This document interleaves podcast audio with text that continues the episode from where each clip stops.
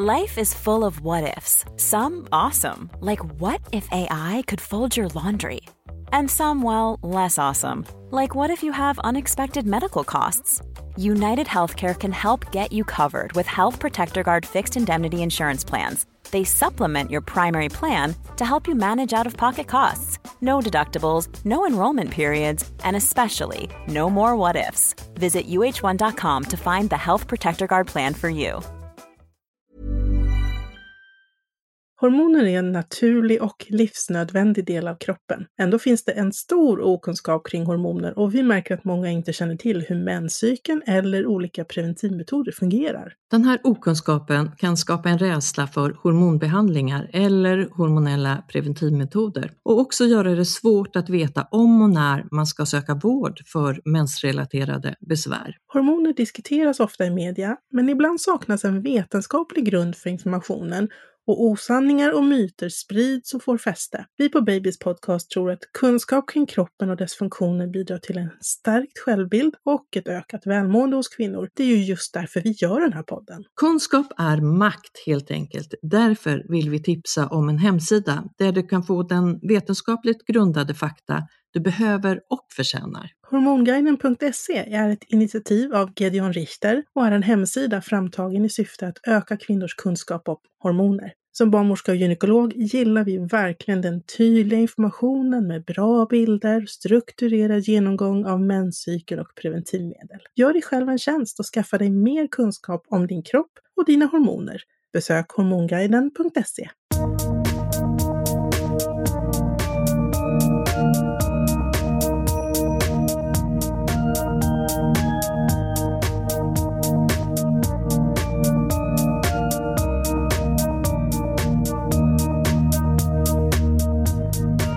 Välkomna till Sveriges viktigaste podd, Babys podcast med mig, Karina Barnmorska. Och med mig, Karin förlossningsläkare. Idag är en annorlunda dag eftersom vi både hörs och syns. Anledning till det är att eh, TV3 är med oss. Ni undrar varför? Jo, därför att vår gäst Elinor Bjurström gör ett program som heter Unga mammor. Ja! Välkommen Elinor! Tackar, tackar. Och välkommen lilla Aron. Ja. Tre veckor. ja, prick igår. Wow. Mm. Så han är liten. Hur mår du? hur han kommer ta det här. Ja, men det är härligt att han är med. ja, ja, men det är kul. Mm. Hur mår du? Jag mår bra. Vi har haft en lite jobbig natt. Han har velat amma mycket och skrika mycket. Men det har gått bra. Så jag är, jag är glad. Jag är taggad på att spela in den här podden faktiskt. Ja, gör den där sammanfattningen av, Av min förlossning. i av din förlossning. Oj, sammanfattning. det, det var Kan det svårt. bli? Nej men den tog från första känning till eh, att han var ute så tog det 24 timmar. Och eh, jag tyckte att det var länge för jag var jättetrött och hade, fick inte in mig någon mat på den tiden. Eh, så det var lite tufft. Jag fick feber mitt i förlossningen. Men det slutade jättebra. Det gjorde det. Men jag fick gå igenom mycket saker på vägen som att till exempel tömma kissblåsan och sådana där grejer. Men det gick bra. Jag fick ju Aron så Vilket fantastiskt resultat. ja verkligen. Ja. Ja, det, du ska vara stolt. Ja, men det är jag faktiskt. Det är. Mm. Hur tänkte du innan? Innan förlossningen. Oj. Det Ja, var det- mycket, mycket tankar. Kunde man tänka innan om efter? Nej, alltså innan så är man så himla fokuserad på man lägger sitt fokus på själva förlossningen och på något sätt målar upp en bild av hur man tror att det kommer att bli. Och eh, det blir aldrig som man tänkt sig såklart. Eh, så man har, inte riktigt, man har inte tid att tänka på efter tror jag. Eller så var det i alla fall för mig. Så det har kommit eh, lite överraskningar nu efter kan man säga. Men det är väl så vi upplever också att många, de flesta lägger fokus på förlossningen och inte läst eller fått information så mycket om vad som kan hända efteråt. För det är Nej. ju ganska fysiologiskt, eller vad säger du Karin? Den här fysiologiska delen, eh, kroppen Ja, men först ska vi efter. definiera vad, vad är postpartum. Mm. Jag ser inte dig så bra, utan. Nej. lite så här. Jo, det är, det är perioden, alltså från sekunden ungen är född, den är ute, Mm. till ungefär 68 veckor efter förlossningen. Det är liksom postpartumperioden. Och den är en ganska speciell period i en kvinnas liv för att man kan vara en helt frisk kvinna och man blir väldigt skör under den här perioden, både kanske mentalt och eh, kroppsligt för att Mm. man ska återställas från den gravida kvinnan till den icke-gravida kvinnan. Och det betyder att livmodern, som ju i slutet av graviditeten är jättestor, ska återgå Mm. till ett hönsägg. Förstår du? Liksom, det är Ja. såna enorma förändringar. Verkligen. Ett stort sår i livmodern ska läkas. Mm. Man ska få igång sin amning och man ska skapa en relation med en, en helt ny person. Mm. Men den här eh, postpartumperioden den eh, delar man in i tre faser. Och då är den första fasen det är liksom precis när barnet kommer ut. Det är den akuta fasen. Mm. Barnet föds. Kom, kom han upp på din mage? Ja, Ja. på bröstsekanen. Hej, hej min mamma. Ja. Här är jag. Mm. Eh, och det är magiskt och Ja. fantastiskt eller det kan Mm. vara absolut fruktansvärt. Det, det, det har man ju ingen aning om. Eh, och där har vi en medicinsk risk då när barnet är fött och det är att vi absolut inte vill att mamma ska blöda. Mm. Så där, kan du, kommer du ihåg någonting av den där akutfasen? Eh, Ja men det den? gör jag. Alltså jag måste nog erkänna att jag var ganska hög på lustgas och allt möjligt då när, när det hände. Eftersom jag fick ta lustgasen lite där när jag kände för det. Ehm, Du var lite hög. ja men lite Ja. på lustgasen. För att jag eh, gav upp så mycket under förlossningen så de lät mig ha lustgasen lite när jag ville. Men jag hade inte så mycket när jag födde utan det var lite mer liksom efter och sådär. Men ehm, jag kommer ihåg att han kom upp på bröstet och då kände jag så här, jag trodde att man skulle känna Åh gud vilken lycka att han är ute och jag får se mitt barn. Men det kände inte riktigt. Jag kände bara för fan vad skönt att det är över. Nej men ni vet så här, att det, jag la mer fokus på att det var skönt att den där smärtan när man ska ut med barnet Ja. är över. Ja. Sen kunde jag liksom, oh shit jag har mitt barn på magen. Men det tog ett tag innan den eh, känslan kom faktiskt. Och sen så kommer jag ihåg att eh, min moderkaka kom ju inte ut av sig själv. Utan den var jag tvungen att trycka ut. Och eh, det kan jag säga, det var något som jag inte var förberedd på. Skulle kunna ske. Så jag trodde att alla moderkakor typ åkte ut av sig själv. Liksom. Och det gjorde också väldigt ont så då fick jag ta lustgas igen. eh, och så förlorade jag strax under en liter blod om jag kommer ihåg rätt. Eh, men det var ingen fara. Och det är normalt, Mm. kan vi säga. Ja, nej men det tror jag absolut. Det var lite läskigt för att de, sen när moderkakan kom ut och så kom det massa blod var de lite så här. Det kändes som att de var lite stressade över att det var så mycket blod. Men det kan också varit jag i min situation som bara blev liksom ja, rädd för det. Jag kan bara säga att det man är rädd för det är att Mm. det fortsätter att blöda. Men att Mm. en liter i sig är inte en så stor blödning. Man Nej. ska ju försöka stoppa blödningar så, Mm. så snart som det går och att man blöder så lite som möjligt. Mm, Men mm. man har ju en extra mängd eh, blod i kroppen som gravid. mm, Ja, för att man behöver ha den till födandet. För att man ska kunna förlora den här Mm, biten. ja. Ja. ja men det, ja, det gick bra. Blev du sydd? Ja det blev jag. Eh, och nu har ju jag, mitt minne är ju inte jättebra där för att när jag sydde också så fick jag även ta lustgas.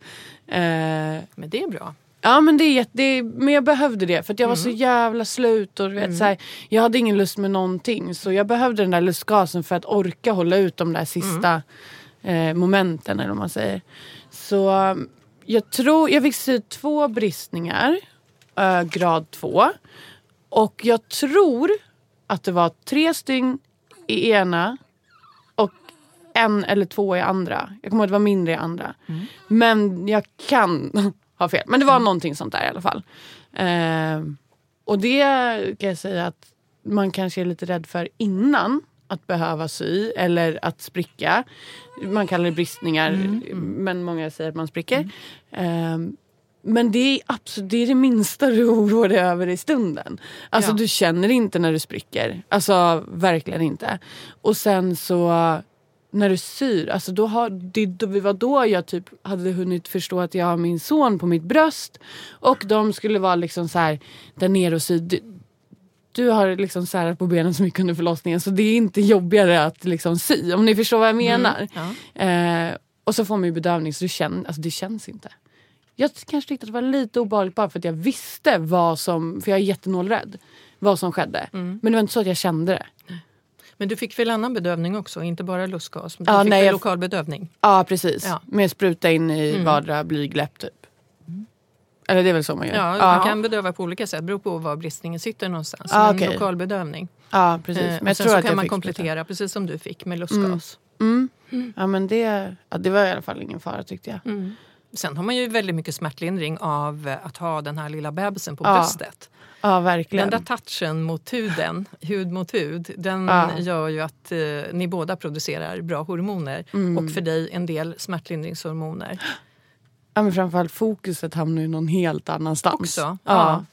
Ammade du lite grann? Eh, inte då, mm. eh, precis efter. Men man såg att han var där och ville liksom... Ja, han letade efter bröstvårtan. Men eh, det tog inte lång tid efter att, alltså när allt var klart som jag började amma. Mm. Så, och det har gått bra ända sedan början. Förutom i, efter kanske några dagar, en vecka som det börjar göra jätteont i vårtgårdarna. Ja. Och det är ju inte så ovanligt eh, heller. Och då Nej, ja, finns det ju lite tips och och stöd. Mm. Ja, men jag har fått lite tips och så. Och det, det gjorde jätteont.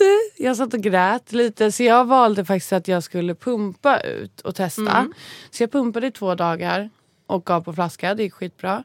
Och sen eh, så började jag amma igen. För då kände jag att För då, mina... ammade du, då ammade du ingenting under... Nej, utan jag De pumpade dagarna? helt. Ja. Ja. Men då kände jag att nu har jag fått tillbaka psyket Mm. och eh, jag hade låtit mina vårtor vila lite. Mm. Så nu har jag ammat sen dess och så har det gått skitbra. Mm. Så jag behövde de där två dagarna vilodag. Och hur reagerade han efter eh, att ha tagit på flaska till att amma igen? Ingen skillnad alls. Vi måste gå tillbaka. Ja, För nu har du gått en vecka framåt. ja. Vi går Precis, tillbaka till sjukhuset. ja just det. Vi kom tillbaka efter, ja, du Ja. kom upp på BB, eller hur? Mm. Vi kom fick, upp till eh, eftervården. ja. Mm, det På det BB. BB. Du, Aha. Fick du en infektion, var det så? Eh, Jag vet inte om det var infektion eller men jag fick ju feber. Eh, 39,8 tror jag att jag fick. Mm. Eh, och eh, ja, den, den höll i sig ganska länge under förlossningen. Men sen så försvann den ju när vi låg där på eftervården. Ja. Mm. Det jag skulle säga var, jättemånga kvinnor Mm. när man har fött barn efter eh, något dygn, då upplever man något som heter baby blues. Ja, Kände du det?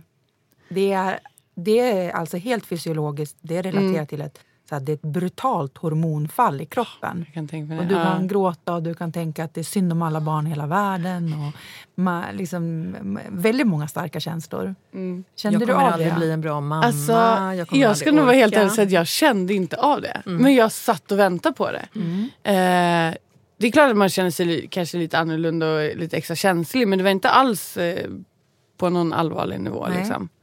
Eller så här. Alla får det inte, men jag Nej. skulle nog säga att kanske upp till 75 procent Ja, känner av det. Jag, jag har faktiskt inte känt det. Jag kun, kunde börja gråta lite lättare om eh, min sambo kanske inte gjorde som jag vill och sådär. Men, men inte just det där eh, typiska baby blues-grejen. Det, nej, det upplevde jag faktiskt inte. Bra. Och då är jag ändå en väldigt känslig person som har väldigt mycket känslor och nära till känslorna och tänker mycket. Men eh, nej. För du kallar den här fasen, Karin, för den subakuta fasen. Nå, nå, ja, den subakuta fasen kan man säga är då från liksom det första dygnet upp till åtta veckor. Du befinner dig i den Mm. Mitt i den. Och Ja. i den här fasen är det faktiskt så att eh, en del kvinnor de blir, eh, alltså känner sig nedstämda. Mm, En del kvinnor blir deprimerade. mm, Och ytterst få kvinnor, några stycken, de Mm. får någonting som heter, eh, alltså man får en psykos efter förlossning. mhm, Och de som får det, eller som är riskfaktor för att få det, det är kvinnor med tidigare psykisk ohälsa. mm, Så har man till exempel, ja, jag har haft två depressioner i mitt liv. mm. Då ska man vara eh, jävligt försiktig den här perioden i livet för då har man en ökad risk att återinsjukna. Och det är också relaterat till eh, sömnbristen som man ju måste uppleva som ny mamma. Mm. Den har vi upplevt. Den har ni upplevt. Va, hur, hur känner du dig i den här eh, liksom, fasen? Eh, menar du när vi var kvar på BB Nej, där? vi Eller? säger att vi har lämnat BB i den här liksom, subakuta fasen. Alltså det är klart att det går väldigt mycket upp och ner. Mm. Eh, jag kan känna väldigt mycket nedstämdhet när han gråter och jag inte hittar vad felet är eller vad man säger. För då känner jag mig som världens sämsta mamma som inte kan trösta mitt barn. Men samtidigt så vet jag att det är så. Mm. Och det är inte konstigt. Jag kommer inte alltid kunna trösta honom på tre sekunder. Eh, och sen så är det ju det där med sömnen, att så som jag jobbar och håller på så är det inte riktigt det här sov när han sover grejen för mig. Utan det är sova på natten och vaken på dagen för mig fortfarande. Jobbar du? Ja, men jag kör ju det här med sociala medier, spelar in och allt. Och så det blir inte så mycket sova för mig. Eh, men jag har en väldigt, väldigt bra sambo som, även fast han jobbar eh, som rörmokare så han åker iväg på morgonen, eh, så hjälper han mig jättemycket på nätterna med honom. Än så länge funkar det, men det har inte gått så länge. Eller jag kan tänka att det byggs på där och till slut kanske det rasar. Liksom. Ja, för, för så fort man jobbar som nybliven Mm. mamma så är det många som reagerar. Ja, jag kan tänka mig det. Mm. Vad, tänk, det- vad tänker du om det? De tankarna? Alltså, det är nog där som det blir svårast för mig att liksom få ihop det här med barn och mitt gamla liv eller vad man ska säga. Just för att mitt jobb går inte att ta ledigt ifrån. Alltså jag kan inte sluta uppdatera mina sociala medier bara för att jag har blivit mamma om ni är med på vad jag menar. Så... ja, men det Han ligger och pruttar. ja. Han börjar snacka med oss. Ja, verkligen. Han vill vara med i Babys Ja, podcast. nej, men det är det han kan säga. Liksom. Nej, men eh, det jag skulle säga var att då, så det blir väldigt svårt för mig att kanske hitta en balans där att både vara inte vara mamma, för det kan jag göra samtidigt, men att det här med att sova och kanske stressa ner lite blir svårt för mig. Men jag måste ju testa mig fram och hitta något som funkar. Mm, ja. Och det är väl ändå upp till var och en. Men Ja. sömnen är väldigt viktig så att det inte är någonting som kommer ifatt Mm. dig sen. tänker jag. Den här vilan och lugnet i den här fasen är extremt viktig. Mm. Jo men jag kan tänka mig det, att det blir så lätt att jag känner nu att jag har energi och så men att den helt plötsligt kommer ta slut. Och, ja, nej, men jag, jag vet faktiskt inte vad jag ska göra men jag försöker ändå ta det så lugnt Ja. som jag kan. Vi liksom. brukar säga att träna och sov på dagarna, gör Mm. det redan under graviditeten. För Ja, De här små är ju vakna väldigt ofta på nätterna. ja. The night hour is the baby hour. ja. För Varför inte alla, så? men för väldigt många. Ja, men det är hormonellt, det, det, Ja. så är det. Uh-huh. Så för de flesta är det så. Och då får man ju som förälder anpassa sig och vara, Mm, såklart. eh, ha mer vakentid på natten. Och därför Mm. så är det viktigt att man kanske vilar sig emellanåt när Mm. barnet vilar sig. Och då får Mm. klockan vara eh, vad som. Det Ja, kan men vara mitt precis. på dagen. Ja men så är det. Jag kan Mm. ju, blogga kan jag ju göra liksom Precis. eh, vilken tid på dygnet som helst. Så Mm.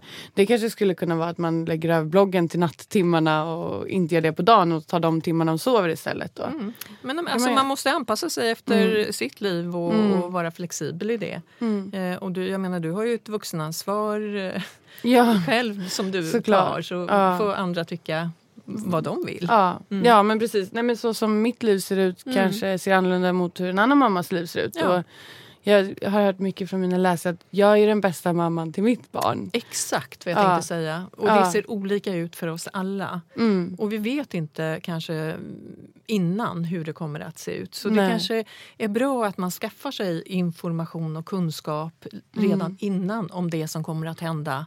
Inte bara förlossningen utan efter.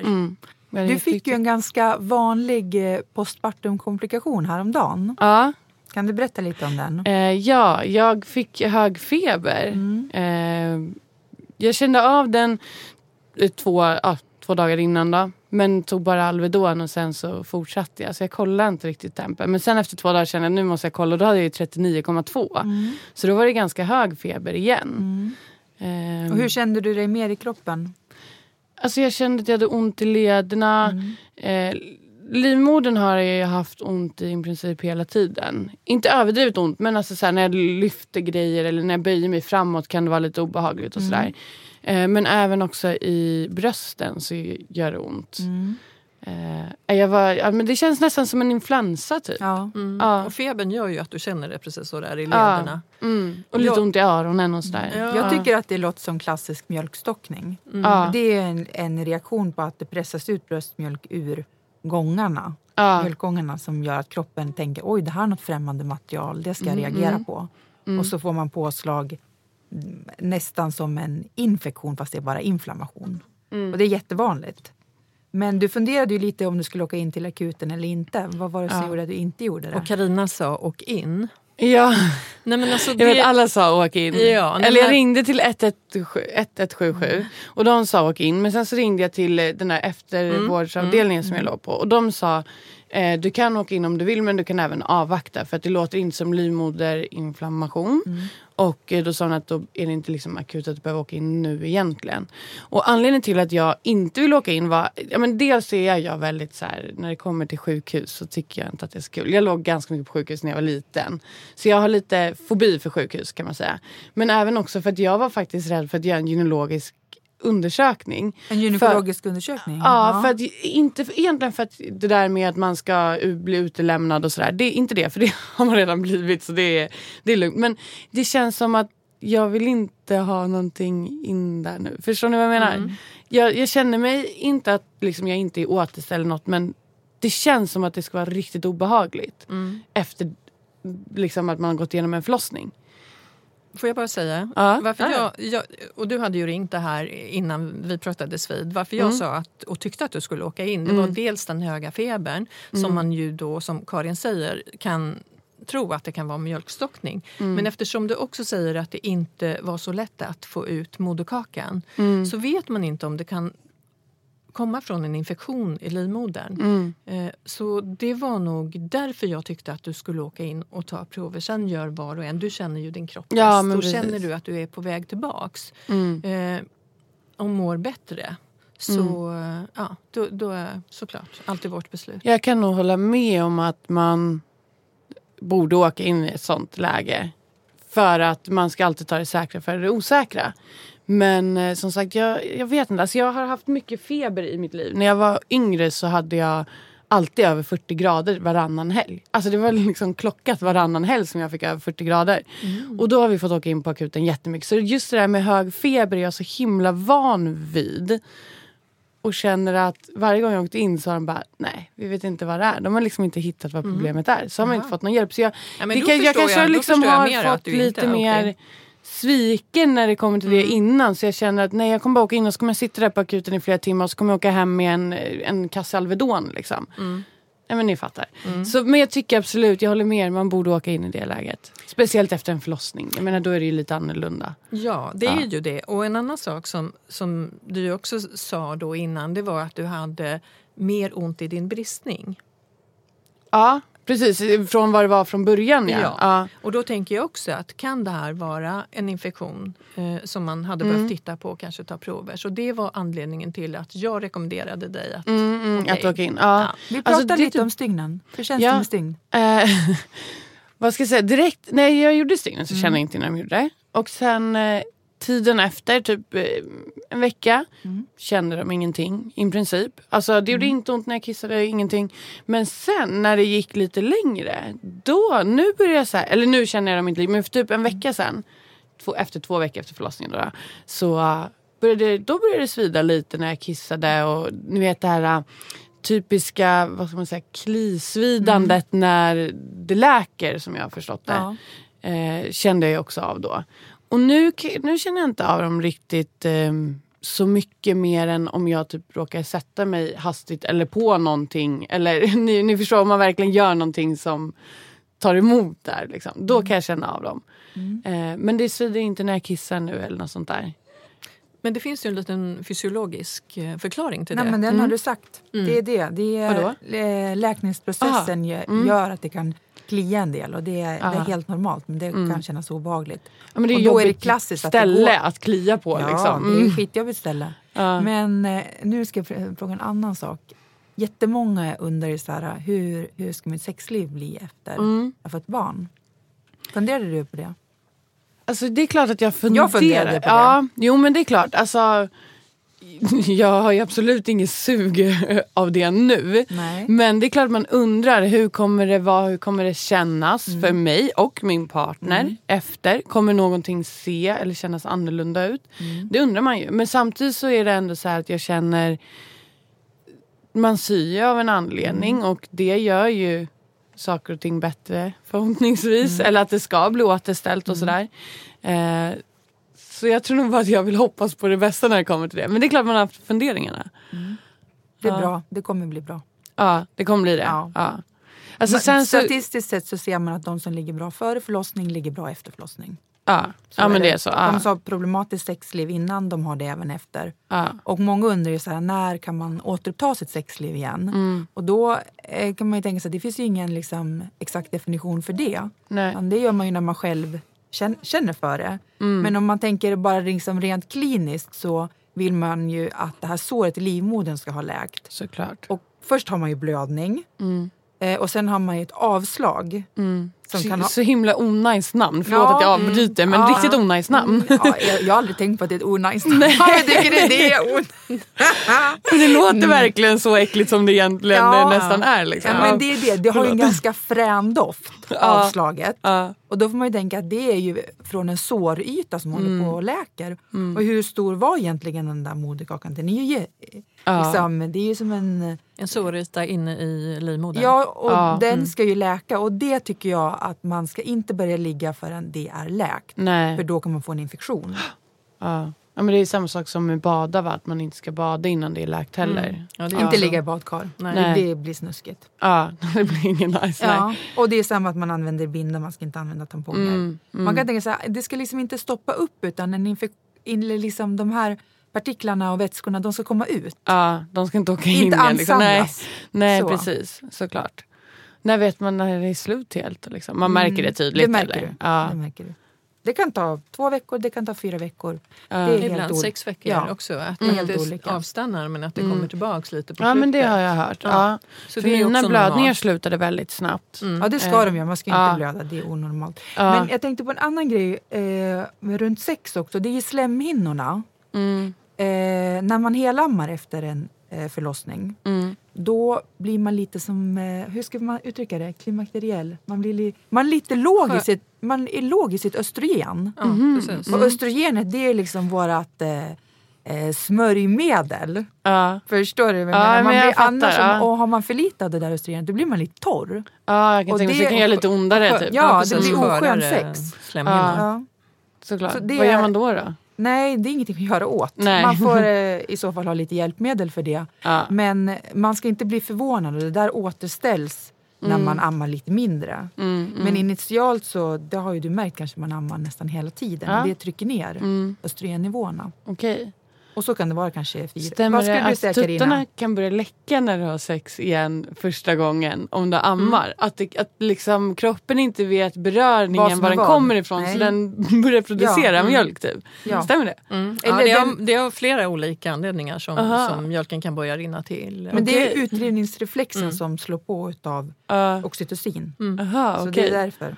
Ja, det är lite kul. Man sprutar Så det mjölk överallt. Allt hänger ihop. Ja. Ja, okej. ja, men det, är, det är också en sak som är bra att vara förberedd på kanske. Så att man vet att okej, det kan rinna lite bröstmjölk Ja. här nu. Ja. Ja. Du kan berätta för din, eh, din man att eh, du behöver inte, Du behöver inte bli rädd. Du behöver inte bli rädd. Ja, men nu då. Eh, jo, jag tänkte säga en till. Eller vad, ha- hade du någonting relaterat till det Carina? Nej, eh, bara att man ska ta hand om sig under den Mm. tiden att, så att man inte får någon infektion. Avvakta så att det här avslaget och blödningen Mm. eh, Jag har faktiskt en fråga till er. Hur, på grund av eh, avslaget då, då, och kanske lite om man har stygn och så. Hur ofta borde man duscha? M- Man ska inte hålla på med extensiv tvätt. Alltså man ska inte hålla på att tvätta sig flera gånger om Nej, dagen. för det, tänker, för det torkar Man, ju ut jag tycker också. en. En gång om dagen max. it. Mm. För Eh, det, för- man ska ju aldrig googla saker men man googlar lite ändå Ja, men såklart. det, det kan man googla lite Eh, och då var det många som bara, de sa att jag skulle duscha varje gång jag var på toaletten. Och, du vet, så då kände jag, hur, ett, hur, hur hinner ni det här när ni har ett nyfött barn och duscha Mm. hela tiden? Och sen tänkte det borde ju torka ut och det kan ju inte heller vara bra. Nej. Det, Eh. det jag skulle rekommendera i så fall det är att bara duscha med vatten och inte Ja. använda tvål. Nej. Och sen kan man ju an, alltid använda produkter som är bättre, kanske oljor eller sånt Mm, som man kan mm. tvätta sig med. Ja. Jag läste någonstans då också att man kan ta, om stygnen känns obekväm så kan man ta babyolja på. För det är typ lä, inte, det läker men det mjuknar upp typ. Ja, men det kan man säkert göra. Ja, Ja, det alltså- inte farligt i alla Nej, fall. det, Nej. det är väl väldigt ofarligt. Ja, Alla okej. oljor, olivolja eller vad du har hemma. Gå till köket bara. Ja. Men vet du vad jag tycker är problemet med att googla och om bristningar? För bristningar är så himla olika. Mm. Ja, så hur ska någon det. kunna säga någonting om din bristning Nej. Det, Nej, såklart. det kan ju bara du och den personen som har sytt den egentligen Mm. säga. Ja. Så jag tycker ingen, inte så mycket googling på bristningar. Är det så stor skillnad på vart bristningen är eller vilken grad? Eller vad är det som avgör det? Ja, det tycker jag är stor Mm. skillnad. Absolut. För du kan tänka dig att du kan ju föda ditt första barn faktiskt utan Mm. att få en skråma. Alltså ingenting. Mm. Eh, och, och, och det är få. Ja, men det, kan det, är väl, det är väldigt Ja. få som har, eh, har det så. Mm. Utan det vanliga är att man har en liten rift i slemhinnan eller Mm.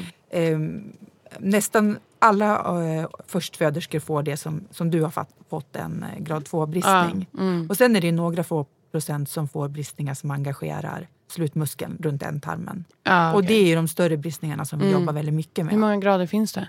Fyra. Fyra? Mm. If you're looking for plump lips that last, you need to know about Juvederm lip fillers. With Juvederm Volbella XC and Juvederm Ultra XC, your lip look, whether it's subtle or bold, can last up to one full year with optimal treatment and no additional maintenance. Find a licensed specialist and see if it's right for you at juvederm.com today. That's J U V E D E R M.com. Add fullness to lips in adults over 21 with Juvederm Volbella XC or Juvederm Ultra XC. Do not use if you have severe allergies or a history of severe allergic reactions, or if you're allergic to lidocaine or the proteins used in Juvederm. Tell your doctor if you have a history of scarring or taking medicines that decrease the body's immune response or that can prolong bleeding. Common side effects include injection site redness, swelling, pain, tenderness, firmness, lumps, bumps, bruising, discoloration, or itching. As with all fillers, there's a rare risk of unintentional injection into a blood vessel, which can cause vision abnormalities, blindness, stroke, temporary scabs, or scarring. For full important safety information, visit juvederm.com. Hey, it's Ryan Reynolds, and I'm here with Keith, co star of my upcoming film, If, only in theaters, May 17th. Do you want to tell people the big news? All right, I'll do it. Sign up now and you'll get unlimited for $15 a month in six months of Paramount Plus Essential Plan on us. Mintmobile.com slash switch. Upfront payment of $45 equivalent to $15 per month. Unlimited over 40 gigabytes per month. Face lower speeds. Videos at 480p. Active Mint customers by 531.24 get six months of Paramount Plus Essential Plan. Auto renews after six months. Offer ends May 31st, 2024. Separate Paramount Plus registration required. Terms and conditions apply if rated PG. Ja, men det, det tycker jag ändå är viktigt att prata om det här med bristning också. För det känns som att det är lite tabu. Att man inte vill prata om att, om man har fått en bristning eller inte. Men som du säger så är det ju så himla vanligt. Ja, det är Så jättevanligt. det, ja. Ja. Ja. Sen kanske man inte vill prata detaljerat om Nej, liksom nej, det sina behöver- bristningar. nej, men även att man måste inte göra. informeras om vad som faktiskt... Eh, som du säger att det kan vara skillnad. För jag visste inte att det var någon skillnad på liksom, vart bristningen satt någonstans. Mm. Jag visste inte ens att den kunde sitta på olika ställen om jag ska vara ärlig. Så ja. Det jag kan rekommendera det är vi har ett avsnitt eh, som handlar om bristningar med eh, vår överläkare Sofia Brismar Wendel. Eh, Så det gjorde vi i våras, ett sånt program. Hon beskriver ganska bra hur bristningar sitter, vad man kan göra, hur man syr och så Mm. vidare. Okej. Ja, men det, Så då gå gärna in och lyssna Mm. på Sofia. Mm. ska jag göra. Nu vill jag säga en till grej om Mm. den här perioden. Eh, och det är att man har eh, en ökad risk att få propp under graviditet. Mhm. Mm. Eh, blodproppar. Och det, Nu är det så här, du är liksom eh, som en dröm. Eh, du är jättebra ålder för att Ja. eh, föda barn. Det, du är ganska ung men egentligen inte Nej, jätte, du, är, Nej. du är 24 år, eller hur? 20, ja, 23. 23 Mm. år. 23 år det är fantastisk ålder att föda Mm. barn i. Bra. Eh, och då har du en ganska låg risk för blodpropp. Men den Mm. kvarstår faktiskt eh, under hela den här nyföddhetsperioden postpartum. Mhm. Så det ska man veta eh, när man föder sitt barn. Att eh, om man är överviktig till exempel och är förlöst med kejsarsnitt så har man en risk för blodpropp även Mm. efter förlossning. Vad är det för tecken på det då, om man skulle få det? Eh, till exempel ett svullet underben. Ja. Som blir, eh, att det ena blir svullet och kanske rött. Mm. Eller om man har problem med sin andning. Okej. Så det är dem. Mm. Så det finns en lite, så här, lite högriskgrejer som händer under den här perioden. Mm. Nog om det. Annars är det mest härligt. Ja, alltså när det kommer till saker som inte har med kroppen att göra så är det ju härligt. Men det är mycket faktiskt med kroppen som ni säger. Det är ändå mycket som ska läka ihop. Hur efter en känner du dig i man- kroppen? Alltså, du är känner- så här gammal, du är toppmodell, eller hur? Ja, precis. Ja. Eh, nej men jag känner väl, jag känner mig i det stora hela bra i kroppen faktiskt. Alltså jag kan ju göra vad jag vill. Det är inte så att min kropp nu hindrar mig för att göra någonting. Förutom att bära tunga grejer för att det ska man ju inte göra. Eh, så jag mår bra. Men jag känner ju av att min kropp är lite öm och skör. På liksom, ja, men lite som där i livmodern, ja, men i bristningarna och sådär. Eh, det gör jag faktiskt. Mm. Och jag det är helt normalt. Ja precis. Och det Ja. där är också så svårt. För Konstigt jag, att det inte känns alls. ja, ja, det hade varit riktigt Ja. konstigt. Nej, men jag tycker att det har varit läskigt för att jag har inte riktigt vetat hur länge ska det här pågå. Folk har liksom sagt att det kommer bli bättre efter två veckor. Och nu har det gått tre veckor för mig. Och det har blivit bättre, absolut. Men det har ju inte gått bort helt. Så då blir man lite så här, är det något som är fel? Är det liksom... Man blir ganska orolig för att det inte är så som det är för alla andra. Men, jag tror att det är få som återställer efter två veckor. Jag har Ja. faktiskt aldrig träffat någon sån Ja, när det är så. Ja, Ja, men skönt. alltså upp till sex det mig. månader. att höra. Ja. Eh, Och det tar olika lång tid. Det är, Som vi säger alltid, graviditeten är olika, födseln är, Mm. är olika. Eh, Du är unik mot alla andra och eh, låt, det, låt det få ta, ta den tid du behöver. Och vilka symptom ska man kolla på? Nu tillbaka till att jag typ var sjuk där och så. Men vilka symptom ska man kolla efter för att då åka in och kolla upp det här? Men säg till exempel med stygnen. Det, jag antar att stygn kan gå upp. De kan bli infekterade. Livmodern kan få infektion. Alltså vad är det man ska kolla på? När ska man bli orolig? Är ni med på vad jag menar? Ja, så här tycker jag. Så här gör jag när jag går på akuten och träffar en mamma som har fått barn för några veckor sedan. Mm. Då är det liksom eh, tre områden. Tar man av henne, tittar på brösten. Hur Mm. ser brösten ut? Såriga bröstvårtor? Finns det något tecken på någon böld? Finns det ett tecken på att det bara kanske är mjölkstockning? Mm. Okej, där. Zzt. Det skannar man av. Magen, livmodern. Mm. Där har ont i magen, feber, tecken på infektion, är hon öm. Mm. Man känner så här, man gör gynundersökning då, det du inte ville. Man är jätteförsiktig. Ja, ja men det, förstår jag och- också. Men ja. det är ju för att vi är jätterädda för den här eh, infektionen som heter Mm. barnsängsfeber. Alltså in, infektion och bakterier in i livmodern. Mm. Okej, så är man klar med det i området och man kollar bristningen. Sen vandrar man neråt, Mm. drutt, så tittar man på eh, kvinnans underben och Mm. då är det propp. Det är liksom de tre områdena man måste skanna av hos en kvinna, Mm. en nyförlöst kvinna. Och sen tittar vi också alltid på det som vi kallar för vitalparametrar. Det är blodtryck, puls, andningsfrekvens, syremättnad i blodet och temp. Mm. Om allt det där är fine, då är hon fine. Då är de fine. Ja. I alla fall kroppsligt. ja. ja men precis. De mentala bitarna är vi kanske inte så bra på på nätterna när nyförlösta kvinnor kommer in. Nej, kan bli bättre. Ja, jag kan tänka mig det. Ja. Men du, jag tänker de här kroppsliga förändringarna då, som, som tidigare topp, eller som fortfarande toppmodell. Mm. Eh, eh, var det någonting som oroade dig? Att Ja. kroppen inte skulle se ut eller Mm. bli som tidigare? Alltså man kan säga så här, som modell så handlar jobbet om ditt utseende. Och eh, vi, all, vi behöver inte ljuga, vi alla vet att det krävs en viss liksom, kroppstyp för att kunna hålla sig på toppen som modell. Eh, nu har jag lämnat de kraven för ganska länge sedan för att jag kan inte stå för de idealen eh, gentemot mig själv eller till andra unga som följer mig på mina sociala medier. Och jag känner ändå ett ansvar där att säga ifrån eftersom att jag inte kan stå för det. Så jag slutade med den toppmodellandet och kör bara liksom sånt där folk accepterar mig så som jag är.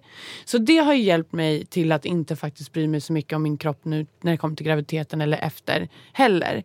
Men jag skulle säga att det jag tycker är jobbigt med kroppens förändring det är att mina höfter har blivit bredare.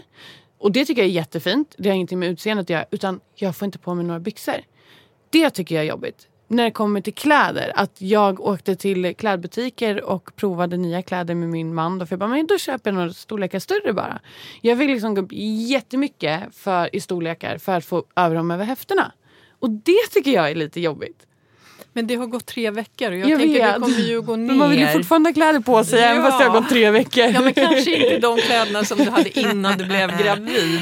Nej såklart. Nej, men jag menar att det är så här, när jag ska köpa nya kläder också så känns det som att mina höfter är oproportionerliga jämfört med mina ben. Är ni med på vad jag menar? Så ska jag få över saker över höfterna då är det för stort i benen istället. Men du vet varför höfterna blir lite... Såklart, för Ja. att det har kommit ut en, ett Ja. barn där. Ja. Det hade varit riktigt konstigt om mina höfter inte hade blivit bredare. Eh, men jag skulle säga att det är väl det jag tycker egentligen då är jobbigast med kroppens förändring. För jag Mm. älskar kläder och älskar att liksom Ja, sen vilken storlek det är, det spelar ingen roll. Men jag tycker det är jättefint med breda höfter. Ja, men kan du inte Alltså- känna någonstans där... Eh, jag är så här för att eh, jag har fått den här lilla personen. Ja, Förstår du? Det, det blir liksom någonstans bisarrt om man tror att man ska genomgå en graviditet och en förlossning och ingenting ska hända. Ja. Du förväntar dig ju inte att din kropp eller din hjärna ska vara samma som för fem år sedan. Varför skulle inte kroppen Nej. också få hända, Såklart. hä- hända saker Men jag tror att det den? handlar om det vi pratade om innan, att man fokuserar så mycket på förlossningen. Så man tänker inte riktigt på det som händer efter. Jag tror de flesta tänker då på magen. Vad händer med magen efter? Hur kommer den se ut? Och det är ju ganska eh, naturligt eftersom att magen är den som är så här stor liksom, innan du föder. Men eh, jag hade aldrig ens tankar på att höften skulle faktiskt också bli bredare. Eller att det är för att den öppnar upp sig och sådär. Så Mm. det varit lite som en chock för mig för jag hade verkligen inte tänkt på det. Och nu i efterhand så känner jag att det är jättedumt att jag inte har tänkt på det för det är ju väldigt logiskt. Mm. Och det hade varit konstigt om det inte var så. Så det tror jag att det är viktigare att faktiskt ta fram de här grejerna som sker efter också. För att det är inte två veckor efter håller du på och dansar och livet är perfekt. Eller det är ju perfekt men ni fattar vad jag menar. Att det är så här, äh, man kommer inte tillbaka på två veckor som ni säger. Nej, Nej. längre tid. Ja. Ja. Men vad het, tänker du på något speciellt nu? Nej, jag tänkte på när vi träffades innan. Ja. Kommer du ihåg Ja. hur du sa då? När jag frågade hur, hur du tänker, hur du har förberett dig. Ja, med att jag mer var lite så att jag tar det som det kommer. Eller, ja. Ja. Jo men det sa jag att jag inte riktigt har förberett mig på något speciellt sätt egentligen. Och vad tänker du idag? Idag tänker jag att, eh, lite blandat faktiskt. Jag hade kunnat förbereda mig mer på konkreta saker som faktiskt sker. Eh, ja, men till exempel som det här med ja, men, höften. Ja, men du kan få livmoderinflammation eller det här och det här. Så konkreta saker hade jag nog kunnat förbereda mig mer på. Men jag är glad att jag inte hade förberett mig på hur jag ville ha min förlossning. För min förlossning blev inte alls så som jag ens hade tänkt mig. Så jag är ändå glad att jag inte hade förberett hur, förstår ni? Gjort Att en så plan. Ja precis, gjort en plan på hur det skulle gå. Eller egentligen läst mer om vilka olika ställningar man kan föda i eller så. För när jag väl var där så hade det inte hjälpt mig. Liksom. Jag bara körde det de sa åt mig. Ja. Så gjorde jag också. ja. Men, och det kändes skitbra. Ja. Men det blir också någonstans, om man till exempel tänker jag vill ligga i ett härligt bad och föda mitt barn Ja. och så blir det ett urakutsnitt. Det blir jävligt sorgligt efteråt. Det blir Om man, jättekonstigt om, i, Ja. om man ett, har ett mindset. Men man kan, bestäm, man kan önska saker men man måste förstå Mm. att det vad heter det, är... Jag vågar inte säga. Säg. Men, att det är en medicinsk händelse, inte bara en livshändelse att Ja. föda barn. Ja. Att då... Eh, jag läste, det här läste jag på Instagram. Mm. Någon som var besviken över att eh, vi pratar så mycket om att eh, fokus är frisk mamma, friskt barn. Och Mm. så är det för mig som läkare. Det är, det är min absoluta utgångspunkt. Mm. Och då var det någon som skrev med mammans upplevelse av förlossningen. Eh, liksom, eh, att den inte tas upp högre. Mm. Och för mig är det underställt medicinska risker. Mhm. Om jag tycker om jag tänker det här kan bli obehagligt för mamman. Ja, det kan det bli, men det blir bättre i slutändan. Såklart. Förstår du? Det, det, man är ändå i de liksom... eh, Eh, här tycker vi lite olika. ja, men, förstår du? Inte- Jag, nej, kanske inte. inte, nej, men- men alltså, jag tycker att man måste förstå att det här, det här kan bli farligt. Mm. Eh, Ja, men precis. eh, men för det mesta går det ju absolut fantastiskt. Och jag tycker så här, även eh, om din förlossning nu kändes ganska lång och så, så är det ändå en väldigt fin förlossning. Såklart. Det tycker jag. Mm, mm. Och om jag får säga det och komplettera till det så tycker jag att det mentala, tankens kraft, den för dig framåt och kan minimera de medicinska riskerna. Absolut. Därför att du, absolut. du är mer i rätt hormoner. Mm. Eh, Så tanken är jätteviktig att den är Mm. med dig. Att du Ja. vågar. Att Jag du vågar kasta dig ut över det där stupet fast du inte har varit där tidigare. Mm. Mm. Jag skulle säga att det var viktigt med fokus. Att kunna hålla fokuset. För att jag tappade fokuset en gång och då fick jag lite som en, jag skulle inte säga en panikattack för att det Eh, Men, men inte långt ifrån. För att jag fick verkligen panik. För att jag tappade fokuset. Och eh, då tappade jag allt. Så den här med andningen, hålla fokus, hålla sig lugn framför allt. Alltså det är så... Det kanske jag önskar att jag Mm, hade övat lite på Ja. innan. Eh, och sen när det kommer till medicinska och så, så kände väl jag mer... Alltså jag var inte... Alltså jag låg ju bara där med tårar i... För när jag får feber så gråter jag hela tiden. Eh, så jag var ju helt borta i princip. Så just när det kommer till annat än bara mitt inre så hade jag ingen liksom talan eller vad man säger. För att jag, jag kunde inte engagera mig i det. Liksom. Det är därför jag tycker att flexibiliteten, att våga vara i nuet är Ja, otroligt precis. viktigt. Mm, Och att vi har olika förutsättningar. mm. Ja men så är det. Sen så tyckte jag att det var viktigt att kanske veta att alla upplever saker olika och ingen är sämre eller bättre än någon annan för att det går på ett visst sätt. Nej. För att jag hade ju nästan ställt in mig på att såklart att alla förlossningar är olika men att alla känner smärtan likadant och du vet så här. Och sen när jag då där låg och grät och liksom fick lite panik och så, då kände jag mig så himla dålig på att föda barn om man kan säga så. För jag kände att liksom, ja, alla andra verkar klara det här så himla bra och det här är riktigt tufft för mig. Så jag kände mig liksom dålig. Nu var det ju mycket känslor där och kanske lite hormoner och sådär men det kommer jag ihåg faktiskt att jag kände. Och det tycker jag är synd för att Mm. det, det tar många timmar och det är kämpiga timmar. Det är ett jobb man har att göra. Mm. Och det mentala kan hjälpa dig att veta det innan. Mm. Återigen, att du får det där fokuset med andetaget och att Mm. fokusera inåt, kanske blunda, gå in i dig själv. Mm. Slappna av på så sätt, göra kroppen lugn. Mm. Ja, jag har ju kollat på många Youtube-videos på hur förlossningar sker och lite så här. Och då har jag faktiskt alltid, alltid tänkt så här, men det är ingen som visar upp hur det är efter. För att de slutar alltid när barnet kommer ut så slutar de här förlossningsvideorna. Eh, så jag, och sen så tänkte jag alltid på att alla, de visade upp en viss typ av förlossning. Eh, och jag upplevde inte den typen av förlossning alls i min förlossning.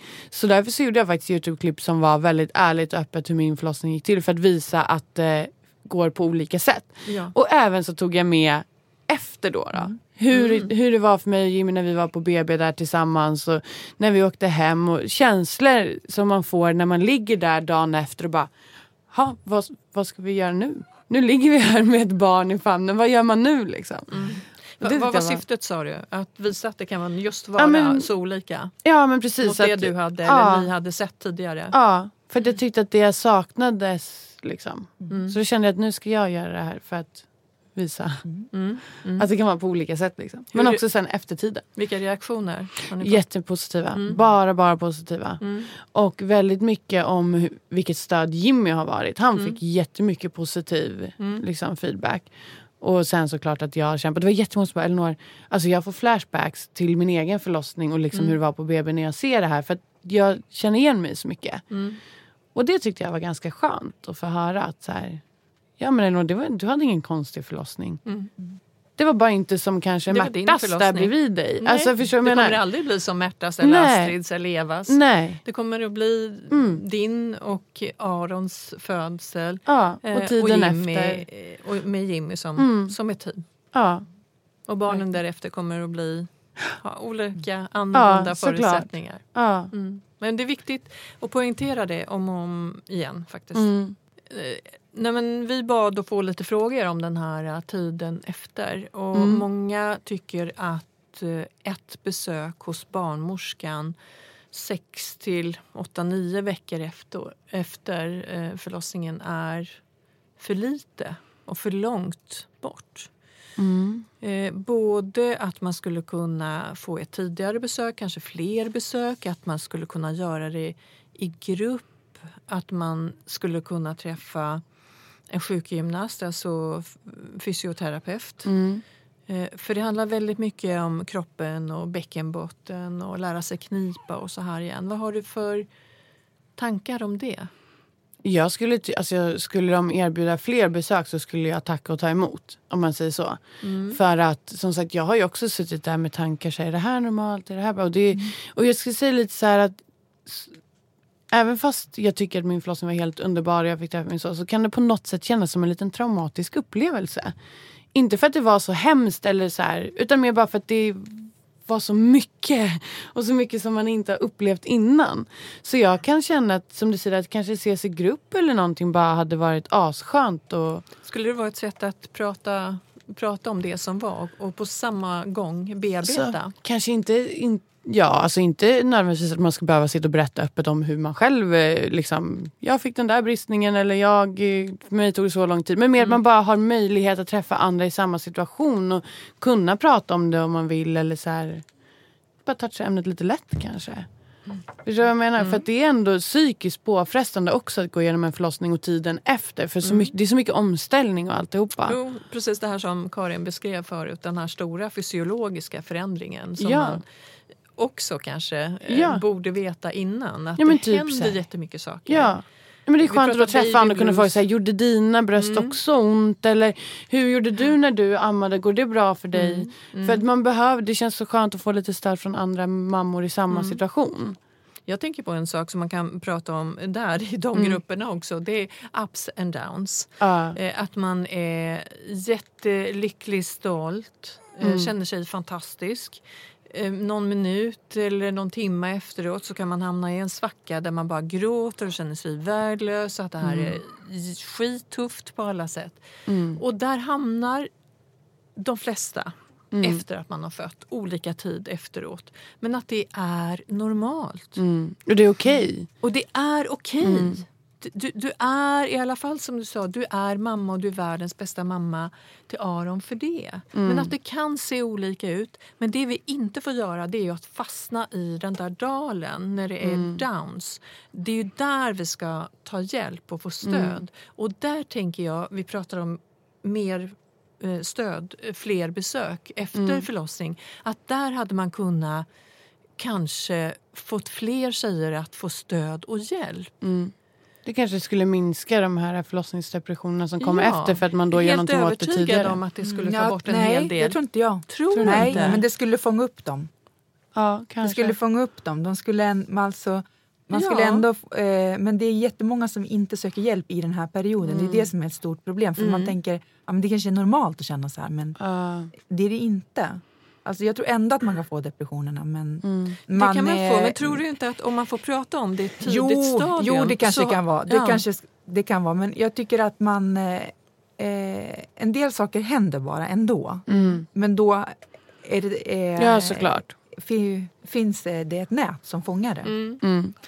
Stöd. Jag tror att det skulle vara bra i alla fall vilket fall som helst. Även om det fångar upp eller om det hjälper de förlossningsdepressioner så tror jag att det skulle ge väldigt mycket för alla. Absolut. Men det, det finns ju mammagrupper. Jo, det Ja, men finns. jag tycker att det är lite oklart vart man ska vända sig och så här. Mm. Förstår ni lite? Men det känns kanske som att så här, ja, men behöver jag en mammagrupp eller? Mm. Jag kan tro att det är olika BVC. För det är ju dit du vänder dig nu mm, veckorna efter. Eh, Eller en vecka efter. Mm? Ja, de var hos Då- oss igår. Precis, då, då är det ju BVC. Eh, och de har ju då olika fokus på olika mammagrupper och så vidare. Mm. Så Ja, det får vi man väl fick känna föräldragrupp fick vi information om. Så Ja, det ska vi så gå. heter Ja. inte mammagrupp. Nej, det- nej det kanske ja, det var fel. Men kan vi, inte, kan vi inte ta lite på de här frågorna? För jag tycker de är bra. Mm. Ja. Eh, det är så här, vad kan hända precis efteråt? Urinläckage. Mm. Har du besvärats av urinläckage? Nej, Nej. faktiskt inte. Men jag känner ju att liksom knipandet är ju lite annorlunda. Men jag har, inte, jag har inte upplevt liksom läckage på det sättet. Om man har det, då behöver man inte bli så himla rädd. För det är ganska vanligt att ha Mm. direkt efter förlossningen. Och det är att eh, dels man har ju fött det här barnet genom då hela förlossningskanalen och eh, huvudet har tryckt mot vävnaden och mot nerverna. Mm. Och det kan vara lite svårt för hjärnan att få kontakt där. Mm. Och att musklerna också är lite trötta efteråt. Mm. Men det, eh, det, det blir oftast alldeles perfekt. Tal om det, får jag ställa en fråga? Ja, kör. Eh, med eftertiden där direkt efter, alltså att gå på toaletten och göra nummer två om vi ska säga det fint. Precis. Det eh, är ju ingen information. Det är man också kanske lite så här Läskigare. blyg om. Ja. Eller så här, man pratar inte så mycket om det. Och det kan jag uppleva var lite läskigt. Och inte för att jag tyckte att det var läskigt utan bara för att jag vet inte om det är för att tarmarna sjunker ner igen eller någonting men det tog lång tid innan jag kunde göra det. Nej, men det är för att du är rädd att, göra, att bajsa. Men jag kände ju inte att jag behövde det. Nej, men jag tror att det är så här. Det tycker jag att man efter förlossning ska man se till att man inte blir förstoppad. Ja För precis, det är ju jätte, för då blir det bara jobbigare. Ja. Ja. Och där, det, det tror jag faktiskt, eller det tror jag inte, det vet jag. Mm. Eh, det hamnar ju en del i att man blir förstoppad, man rör sig kanske inte så himla mycket. Ja. Så där ska man faktiskt tänka på att käka lite grejer som Ja. håller tarmen igång. Mm. Eh, Och, vad det- kan hända? För jag vet, det här, nu gjorde jag ju samma sak igen. När sånt här händer så googlar man ju. Eh, nej men då var det också många som skrev de var jätterädda så här, och så stod massa tips och sådär. Men vad, vad, vad kan hända om du liksom trycker på för att få ut eh, bajset då? Alltså kan det ske någonting? För många sätt det då känns att tryck en binda emot för det känns som att saker och ting kanske kommer gå upp eller så men det gör inte det. Det, nej, det gör inte det om Nej. man inte har en, fått en väldigt stor bristning som är Ah. väldigt... eh, Liksom. Ja okej och då kanske Det- man blir informerad av det Ja, innan såklart. jag skulle, det, det är mer en känsla och det, den tror jag är också liksom neurologiskt att man har inte riktigt kontroll på sin bäckenbotten precis efter förlossningen och det är det Mm. Som känns obehagligt. Ja. Men man gör inte sönder sin bäckenbotten genom Nej, ta lätten. nej, precis. Det, det, Carina, vad säger du? Nej, absolut. Bind, att hålla en binda Ja. mot eller ta Ja. lite olja. Eller, det finns bedövningssalva som man kan köpa Mm. receptfritt. Det där med att hålla binda, det är att då hjälper man hjärnan att känna bäckenbotten. Man ger liksom ett Ah, stimuli. okej. Så Ja, det här- egentligen inte kanske har någon effekt men det är Nej, nej, psykiskt. inte- Ja, ja, Ja. absolut. Man får Det kanske känns skönare också för att man håller emot och Yes. för eh, Yes. att spricka upp typ eller något. Ja. Men det är typ sånt som, man absolut, som jag inte alls hade någon aning om innan. Men, Men, som det är jag, inget ovanligt att det tar några dagar extra innan Nej. kroppen kommer igång. För det är ju så här också, när du, när du föder då är ju eh, kroppen bra på det sättet att den tömmer ofta tarmen innan. Den gör sig av med det eh, för att det inte ska vara någonting i vägen för barnet och för infektionsrisker och så vidare. Så den, man går oftast på toa, inte alla men väldigt många går på toa innan man föder barn. Eh, och därför så kanske det också tar lite längre tid. Du kanske inte normalt går varje dag och så upplever man Nej. nu, eh, ja, man börjar tänka på liksom alla saker som inte funkar. Mm. Och så blir det en liten spärr därför att du är rädd för smärtan framför allt. Och att det ska gå upp. Mm. Stygnerna går inte upp. Sitter nog mycket psykiskt. Liksom. Ja. Mm. Så kom över den och se att eh, ät och drick. Ja. Bra saker. ja, det är det. Bebisbubblan. Mm. Vi måste Den är få... mysig. Ja, den är jätte, jättemysig. Den är Mm. underbar, härlig. Eh, och så kan vi behöva stöd i den. Eh, Mm. Vissa mer än andra. Mm. Ja men så är det ju. Du, du har sagt, eh, det är dina ord som jag har läst. Man kan allt om man verkligen vill. Mm. Ja. Precis. Det skrev jag häromdagen på Instagram. Gjorde du? Ja. Ja, Mm. så kanske det var. Nej men och det tror jag nog att jag eh, refererar lite till förlossningen så här att man tror väldigt mycket att man inte klarar så mycket. Men om man verkligen vill så har jag ändå en tro att man klarar allt. Såklart finns det gränser på vad, jag kan ju inte flyga hur mycket jag än vill. Men jag menar så här, klarar jag av att vara vaken de här nätterna med mitt barn, då vill jag det, då klarar jag det. Förstår ni menar? Det är så här, mycket kan man faktiskt klara med bara vilja. Handlar om tankens kraft. Ja, jo men faktiskt. Och inställning skulle jag säga. Att mycket Men där handlar om måste jag säga en inställning. sak. Det, alltså, du klarar att vara vaken med ditt barn. Ja. Det, är alltså, det, det klarar man på riktigt. Det är, Ja. inte någon, det är ingen tankens kraft, ingenting. Man klarar Nej det. men såklart. Det, jo, jo, alltså det, Det är en del undrar så här, Ja. hur kan det vara möjligt att man kan sova så här lite som nybliven mamma? Ja. Jo, för att du ska klara av att ta hand om ditt barn. Ja. Det, kan ju bara, det är bara att gå till savannen. Var det bra att få en utslagen mamma som ligger och sover? Nej, då kommer Nej. lejon äter upp barnet. Ja men Så, såklart. så är det inte. Det, Så är det ju. det är liksom, det är väldigt du starkt. Du blir Ja, stark verkligen. eh, som mamma. Som Det blir det absolut. Ja. Men mer så här kanske att man ska hålla tankarna i... Eller så här, äh, du, som du säger, det är ju klart det är fysiskt att du orkar hålla dig vaken med ditt barn. Men även psykiskt att du klarar av det psykiskt. För även om du klarar av att sitta vaken och amma Mm. så kan du ju psykiskt liksom inte klara av det. Eller vad Det nu- känns knäckande. Ja precis, Ja. att man kanske får ett eh, sammanbrott eller så här. Mm. Och det tror jag så här, har mycket med tanken att göra och inställning att göra. Mm. Och sen så förstår jag också att det är olika för alla. Där. Men inställningen är väldigt Ja. viktig. ja. Okej, grattis till din fina tid ändå efter förlossningen. Och Ja. grattis till din fina förlossning. Och din ja. pojk. Tack så jättemycket, det är en magisk upplevelse. Ja, det är magiskt. Eh, och, Och passa tusen på tack. att njut Ja. av tiden och, och Det mammaskapet. jag kan sitta och kolla på honom i flera timmar och så kommer jag på mig själv, oj nu har det gått en timme och jag bara suttit och kollat på honom. Liksom. Det, är Det helt kallas att knarka baby. ja. Det är det bästa knarket i sånt fall. För Ja, det, det är det. riktigt härligt att bara sitta och kolla på dem och bara lukta på dem. Mm. Helt underbart. Okej, tack för att du kom. Tack Elinor, Ja. det var fantastiskt att ha dig här och vi ses snart igen. Ja, ja, tack för att jag fick Lilla komma. Aron, tre veckor, har skött sig galant här i studion idag också. Ja, superbra. Tack snälla du. Tack Aron och eh, ja, tills eh, nästa gång så får ni titta på vår, eh, läsa vår eh, blogg, Babys blogg och titta på bilder på Babys podcast på Instagram. Så vi hörs snart igen. Ha det gott. Hej då. Hej då. Hej då!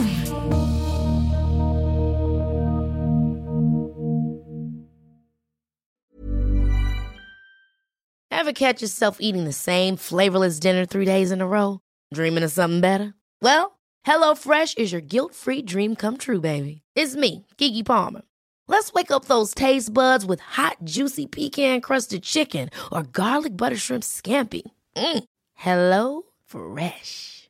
Stop dreaming of all the delicious possibilities and dig in at HelloFresh.com.